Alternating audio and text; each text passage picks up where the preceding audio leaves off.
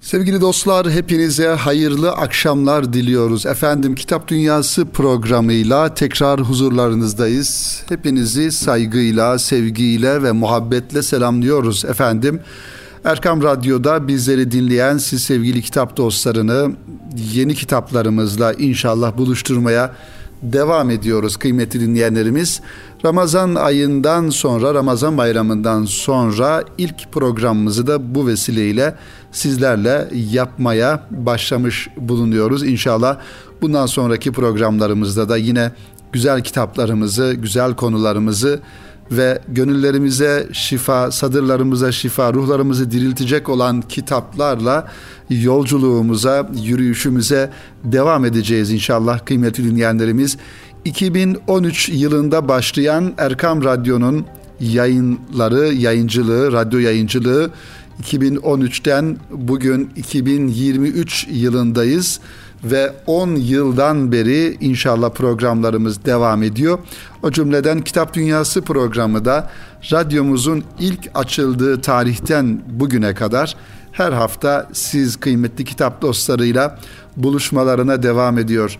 Elbette ki yüzlerce kitap, yüzlerce yazar, efendim edebiyatçı, fikir insanını sizlerle buluşturmaya gayret gösterdik. İnşallah bundan sonraki süreç içerisinde de bu e, buluşturmalarımız ve programlarımız e, devam edecek Allah'ın izniyle.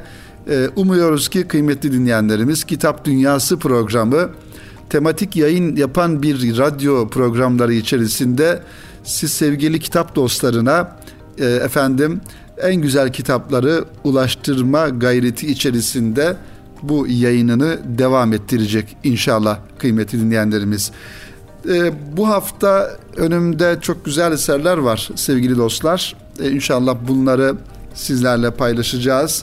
Tabii ki gün geçmiyor ki yayıncılar, yazarlarımız yeni kitaplarla, okuyucularla buluşuyorlar. Hayat bir e, efendim döngüden ibaret olduğuna göre yani bir taraftan e, dünyaya gelişler, bir taraftan da dünyadan efendim gidişler, göç etmeler olduğuna göre aslında insanla beraber bazı şeyler bu hayat sahnesinde var oluyor ve yine insanlarla beraber gidiyorlar.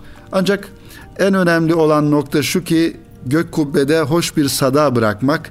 Herhalde kitapları da bu anlamda bu güzel insanların arkasında kendilerinin bize bırakmış oldukları hoş bir sada olarak anlamak gerekiyor. İşte bir yazarın efendim e, kalbinden gelen, yüreğinden gelen, fikir dünyasından süzülen bu güzel fikirler her ne konuda olursa olsun edebiyat konusunda olabilir, tarih konusunda olabilir, şiir olabilir, fikri kitaplar olabilir. Bunlar yazarların uzun yıllara sari e, düşüncelerinin toplandığı ve iki kapak arasına alınarak arkadaki insanlara bırakılan bir manada kültür mirasları olarak e, değerlendirmek lazım. Elbette ki sevgili dinleyenlerimiz her iki kapak arasında olan ve sayfalara yazılan yazıları efendim metinleri e, masum bir şekilde kitap olarak görmemekte gerekiyor. Zira bugün kitap diye yazılan ve kitap diye insanlara sunulan birçok e, kitap görünümlü materyaller var ki insanların ruhunu, düşüncelerini ifsad edici, efendim e, kafalarını karıştırıcı mahiyette de e, olabiliyor. Onun için biz buradaki kastımız, maksadımız, bizim maksadımız daha çok insanın asli değerini önceleyen ve insanın manevi anlamda e, dirilişine vesile olacak ve insana yaratıcısından dolayı hürmet edecek ve onun yüceliğini e, bilecek, fark ettirecek olan çalışmalardan bahsediyoruz. İşte Kitap Dünyası programının e, muhtevasına dahil olan baştan beri böyle kitaplar ve böyle yazılar, böyle yazarlar, böyle konular sevgili dinleyenlerimiz. Yani e, elimizden geldiği kadar bu program içerisinde e, gerek küçük yavrularımız için, gerek genç kardeşlerimiz için, hanım kardeşlerimiz için ve büyüklerimiz için bu dünyada şu yaşamış olduğumuz hayatta zihni faaliyetlerimizi artırabilmek ve düşüncelerimizi, düşünce kabiliyetimizi geliştirebilmek için düşünce hanemize olumlu anlamda faydalar sağlayacak olan kitapları e, mümkün mertebe programımızın içerisine dahil etmeye çalıştık. Her zaman ifade ettiğimiz bir ifadeyi de tekrar etmiş olalım. Bizim tek gayemiz, yegane gayemiz bütün kitapları ancak tek bir kitabı daha güzel anlayabilmek ve onu hayatımıza uygulayabilmek için e, bütün kitapları okumak durumundayız ve bu düşünceyi de her daim zikrediyoruz, tekrar ediyoruz ve sizlere ifade ediyoruz.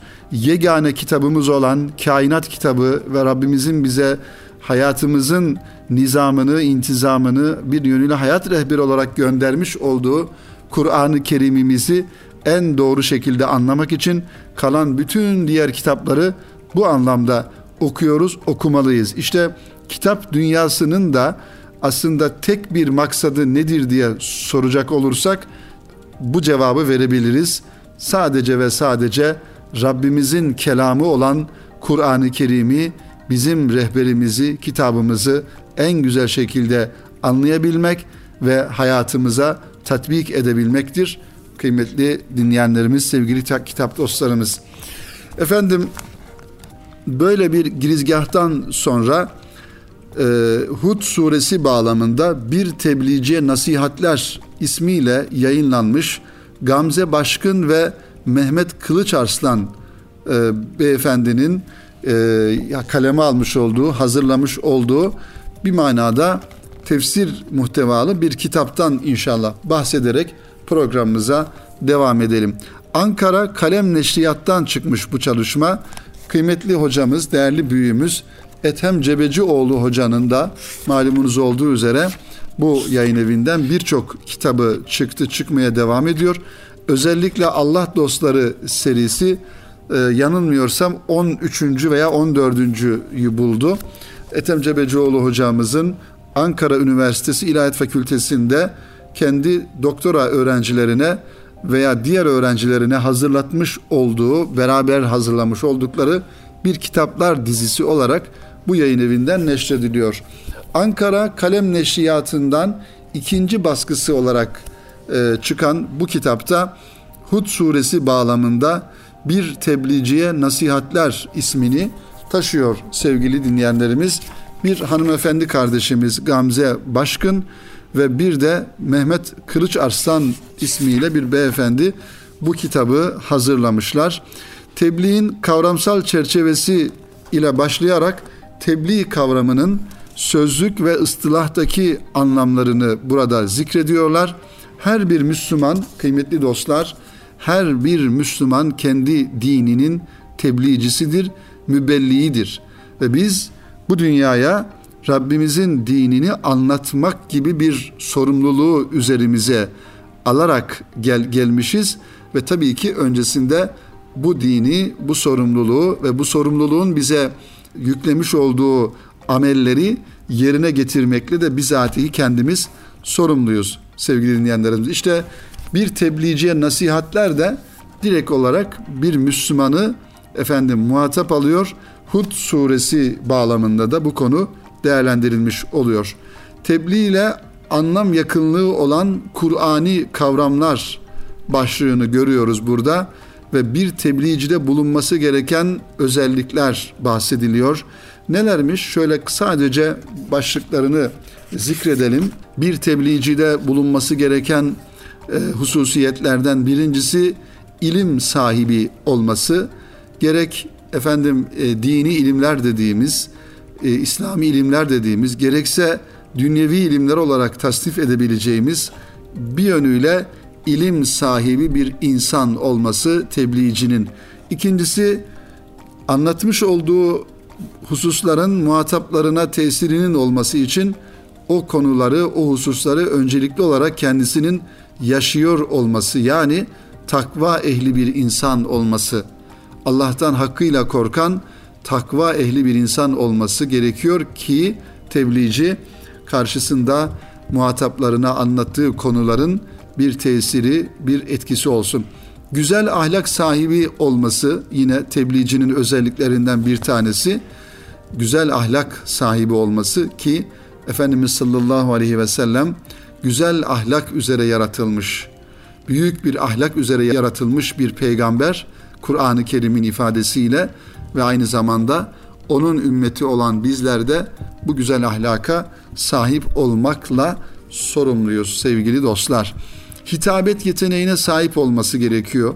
Doğru konuşabilme, cümleleri doğru kullanabilme, kelimeleri yerli yerinde ve anlamlarına uygun bir şekilde kullanabilme kabiliyetine sahip olması gerekiyor. Hitabet yeteneği olmalı bir tebliğcinin.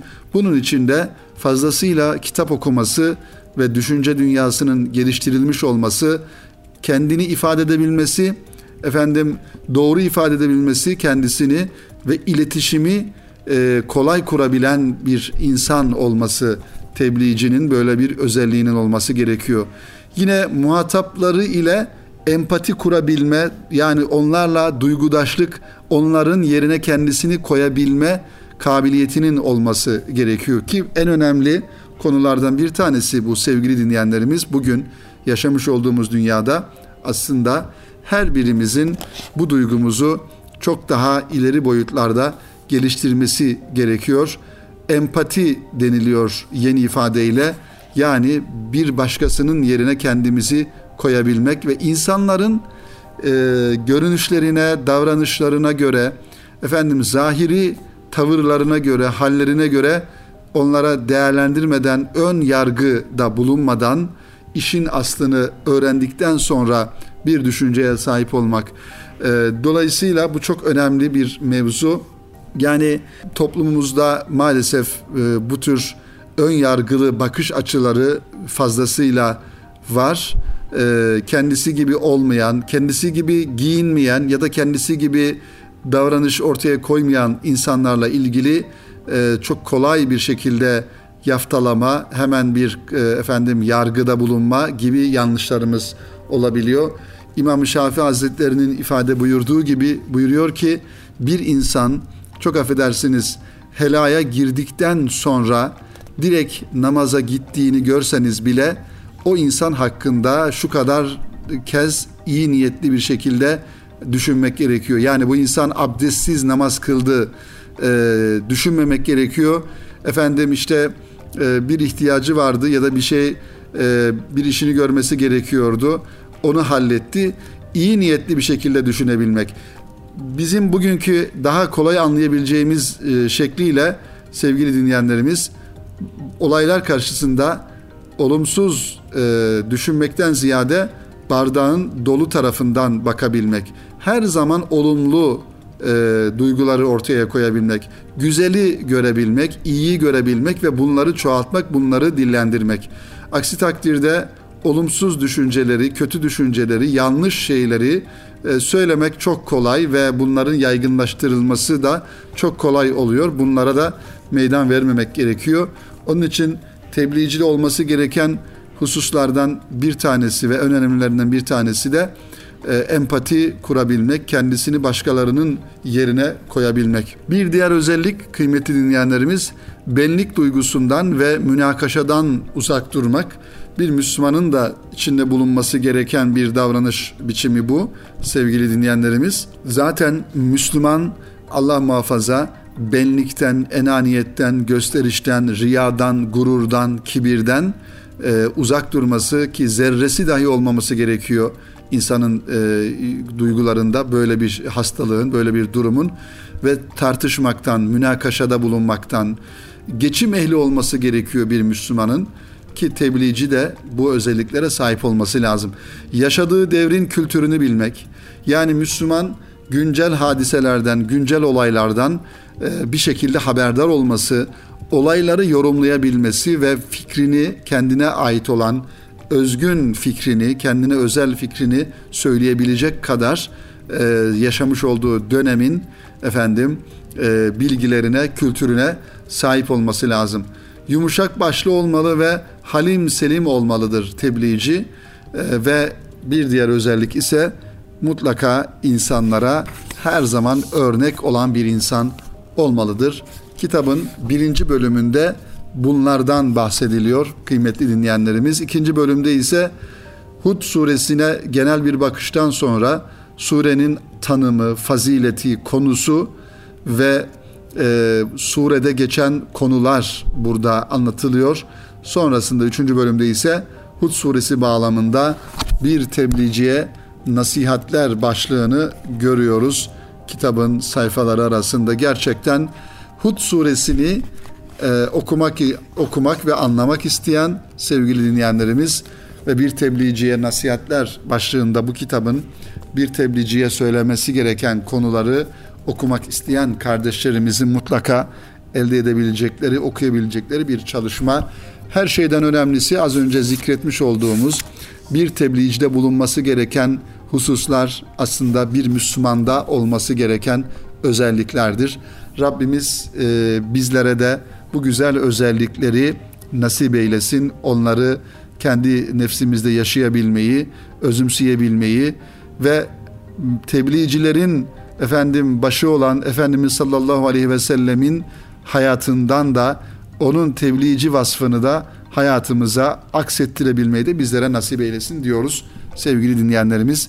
Şimdi kısa bir araya gidelim ve aranın ardından kaldığımız yerden devam edelim efendim.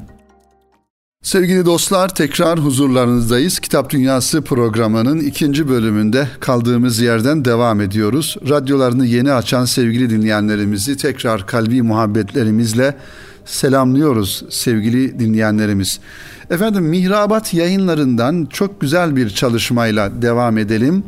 Doktor Mehmet Ali Sarı hocanın kaleme aldığı Kur'an tilavetinde Türk tavrı ve merhum temsilcileri ismini taşıyor bu güzel çalışma. Mehmet Ali Sarı Hoca'yı TRT1'in yayınlamış olduğu Ramazan ayında Kur'an yarışmalarından e, aşinayız ismine. Oradan da biliyoruz hatırlayacaksınız. Oradaki Kur'an-ı Kerim yarışmalarında jüri heyeti içerisinde olan kıymetli bir hocamız ve bu anlamda güzel bir çalışma kaleme almış. Doktor Mehmet Ali Sarı Hoca'nın Türk tavrının Femi Muhsin temsilcileri ile Mevlid üstadlarını anlattığı Kur'an tilavetinde Türk tavrı ve merhum temsilcileri çalışması genişletilen ikinci baskısı ile okuyucuya sunuldu. Mehmet Ali Hoca yazdığım temsilcilerin hepsini hemen gördüm. Hem gördüm, dinledim hem de muhatap oldum. Hafızamda onları muhafaza ettim ve elimden geldiğinde bu kitaba aksettirmeye çalıştım diyor. Tabii ki e, Kur'an-ı Kerim okuma tavrında, Kur'an tilavetinde Türk tavrı diye bir tavır yani okuyuş şekli e, olduğunu biliyoruz. E, İslam coğrafyası içerisinde bölge bölge, ülke ülke Kur'an tilavetinin okuyuş e, tarzları, şekilleri değişiklik arz edebiliyor. Bugün Mısır'da okunan Kur'an e, efendim tilavetinin tavrı ile, şekli tarzı ile diyelim Afrika'da ya da Suudi Arabistan'da ya da başka bir İslam ülkesinde okuma tavrı e, şüphesiz ki değişiklik arz edebiliyor.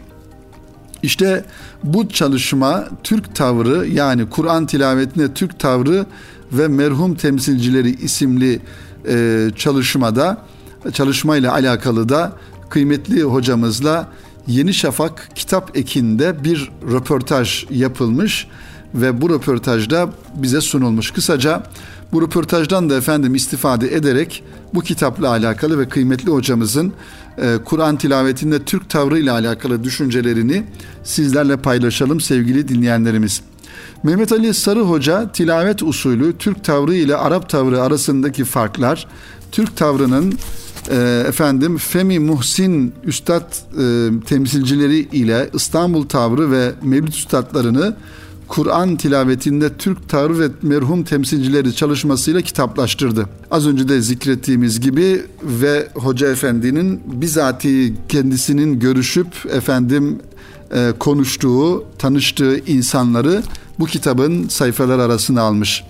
Soru şöyle, Kur'an-ı Kerim'i okumada güzel bir uslup, ahenk bizlere Efendimizin sallallahu aleyhi ve sellemin emridir diyebilir miyiz? Diye bir soru olarak e, hoca efendiye hocaya soruluyor Ve Mehmet Ali Sarı Hoca da şöyle bir cevap veriyor. Kur'an-ı Kerim diyor malum içinde bulunduğumuz böyle bir e, coğrafyada ve e, yaşamış olduğumuz topraklarda çok öteden beri ehemmiyet gösterilen, okunan ve efendim e, hafızlarla devam et, ettirilen Cenab-ı Hakk'ın e, kelamıdır. Ramazan ayında biliyorsunuz Kur'an-ı Kerim vahiy ile başladı Ramazan ayında ve e, 23 sene devam etti. Tamamlandı daha sonra. Vahiyleri Cenab-ı Hak Cebrail aleyhisselam vasıtasıyla Peygamber Efendimiz aleyhisselatü vesselama duyurdu. Kur'an-ı Kerim'de Kıyamet suresinde e, oku diye biliyorsunuz e, ifade geçer.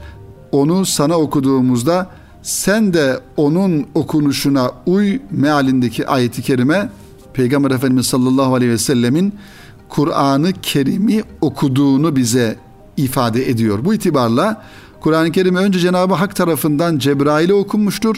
Cebrail aleyhisselam da Allah'ın emriyle bu ayetleri, vahiyleri vahiy meleği olarak Peygamber Efendimiz sallallahu aleyhi ve selleme okumuştur.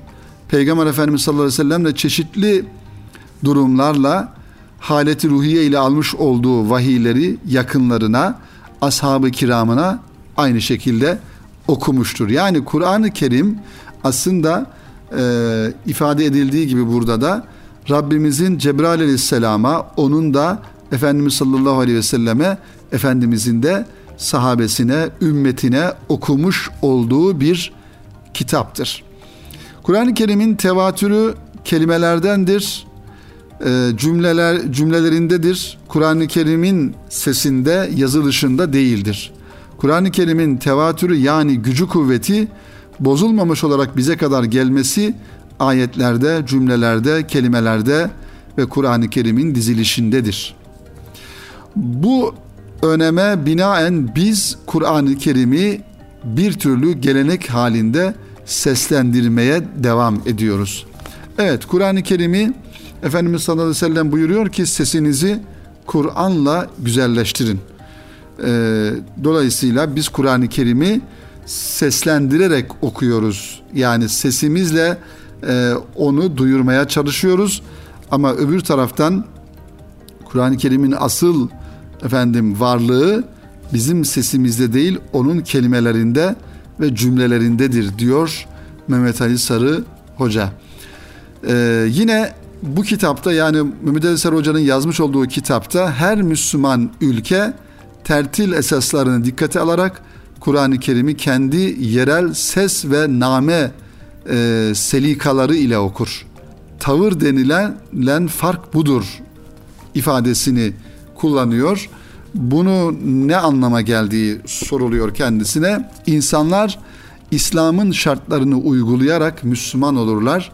İman esaslarını da kalplerine yerleştirerek mümin olurlar. Dünyada bu esaslar dahilinde günümüzde 2 milyara yakın insan var. Dünyanın değişik coğrafyalarına yayılmışlar bu Müslümanlar.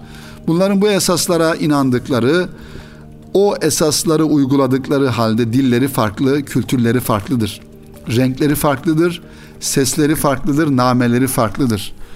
Bu farklılıkla o iman esaslarını yerine getirirler.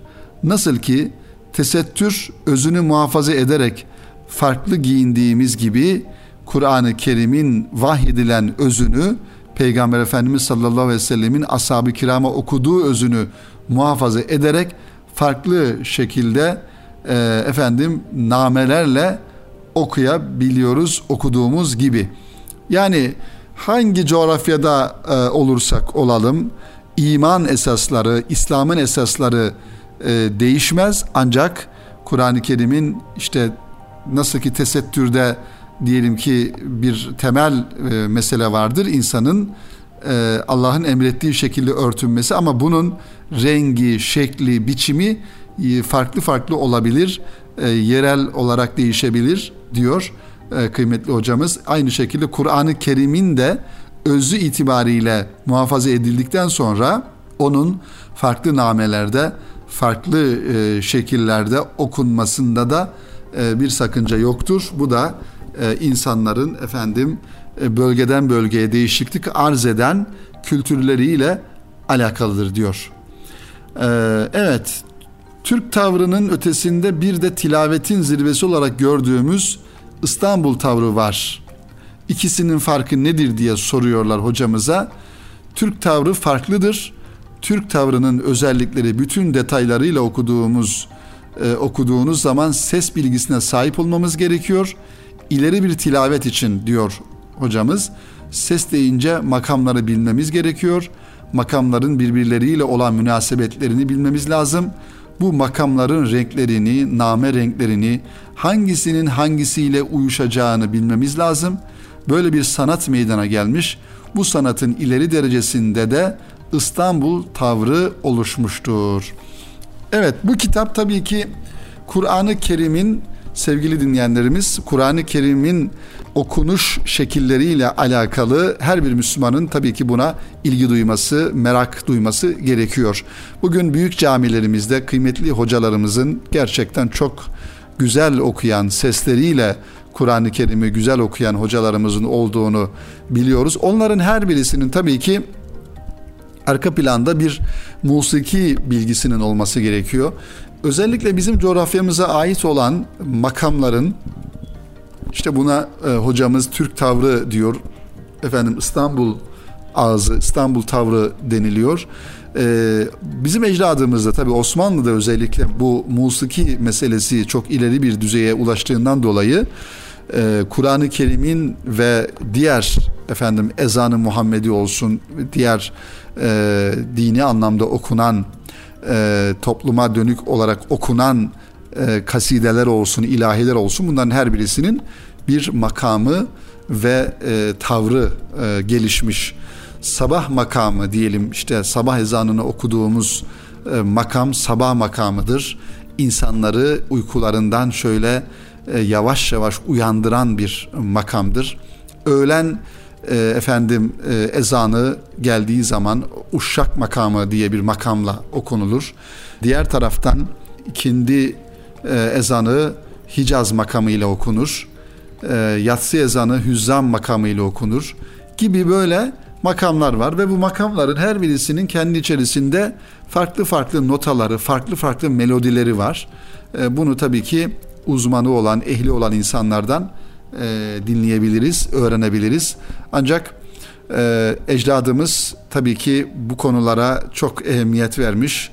Efendim büyük camilerde, Selatin camileri dediğimiz büyük camilerde özellikle e, namazları, ibadetleri, ibadetlere ayrı bir efendim e, zenginlik katarak, manevi zenginlik katarak bu ibadetleri böyle güzel bir şekilde ifa etme ortamlarını oluşturmuş. Yani öyle gelişi güzel bir ezan okumak değil, e, rastgele bir ezan okumak değil. Aslında e, hangi vakitte, hangi makamda, hangi efendim e, tavırda okunması gerektiğini bilerek okumak. E, bunu da tabii ki bugün hocalarımız, bilen hocalarımız e, uyguluyorlar. Öbür şekilde bilmeden yapıldığı zaman yani sadece bir müzik kulağı olarak efendim e, okumak e, biraz böyle e, yanlışlara da vesile oluyor e, ve özellikle büyük e, şehirlerde o güzelim camilerimizde e, bu bilinçsiz bir şekilde okunan ezanı Muhammedilerin de gerçekten zaman zaman kulağa e, hoş gelmeyen e, efendim makamlarla okunduğunu da üzülerek ifade etmek lazım. Burada tabii ki hocalarımıza, müezzinlerimize, bu işe merak duyan insanlara da büyük görevler düşüyor. Ee, ezan Rabbimizin çağrısı, namaza çağrısı dolayısıyla müminlere çağrı en güzel şekilde nasıl okunması gerekiyorsa öyle okumak lazım. Hele Kur'an-ı Kerim Rabbimizin kelamı onu en güzel şekilde nasıl okunması gerekiyorsa o şekilde okuma gayreti içerisinde olmak lazım kıymetli dinleyenlerimiz. İşte Mehmet Ali Sarı hocamızın da e, Kur'an tilavetinde Türk Tavrı isimli kitapta bize bu konuda efendim e, öncülük yapmış bu konunun uzmanı uzmanı olan büyük hoca efendilerin hayatlarını anlatıyor. Kur'an ehli insanların hayatlarını anlatıyor. Rabbimiz Kur'an yolunda Kur'an'a hizmet eden ve bu yolda vefat eden bütün hocalarımıza, büyüklerimize de rahmet eylesin ve bizlere de Kur'an yolunda e, yürüyebilecek uyanıklık nasip eylesin diye dua ediyoruz sevgili dinleyenlerimiz. Efendim e, iki tane güzel kitabı sizlere takdim ettik sevgili dinleyenlerimiz. Birincisi bir tebliğciye nasihatler Hud suresi bağlamında Mehmet Kılıç Arslan ve Gamze Başkın imzasıyla Ankara Kalem Neşriyat'tan çıkmış güzel bir çalışmaydı onu anlattık birinci bölümde ikinci bölümde ise Mehmet Ali Sarı Hoca'nın Türk Tavrı Kur'an tilavetinde Türk Tavrı isimli kitabını dikkatlerinize sunmuş olduk efendim. Önümüzdeki hafta cumartesi günü saat 17'de tekrar buluşmayı ümit ediyoruz. Sevgili dinleyenlerimiz Rabbimizden temenni ediyoruz.